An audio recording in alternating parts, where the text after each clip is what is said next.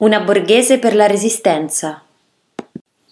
Marisa Musu abitava in via Orazio con la sua famiglia antifascista. Frequentava il liceo Mamiani.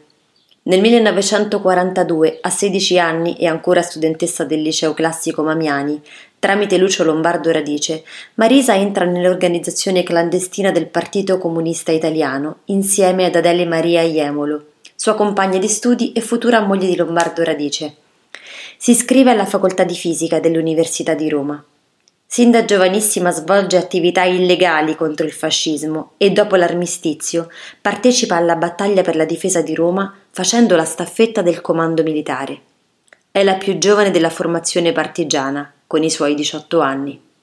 Il giorno 3 marzo 1944 è presente all'assassinio di Teresa Cullace, nel trambusto che segue, la gappista Carla Capponi estrae la pistola e la punta contro l'uccisore, ma è subito circondata dalle donne presenti ed arrestata dai tedeschi.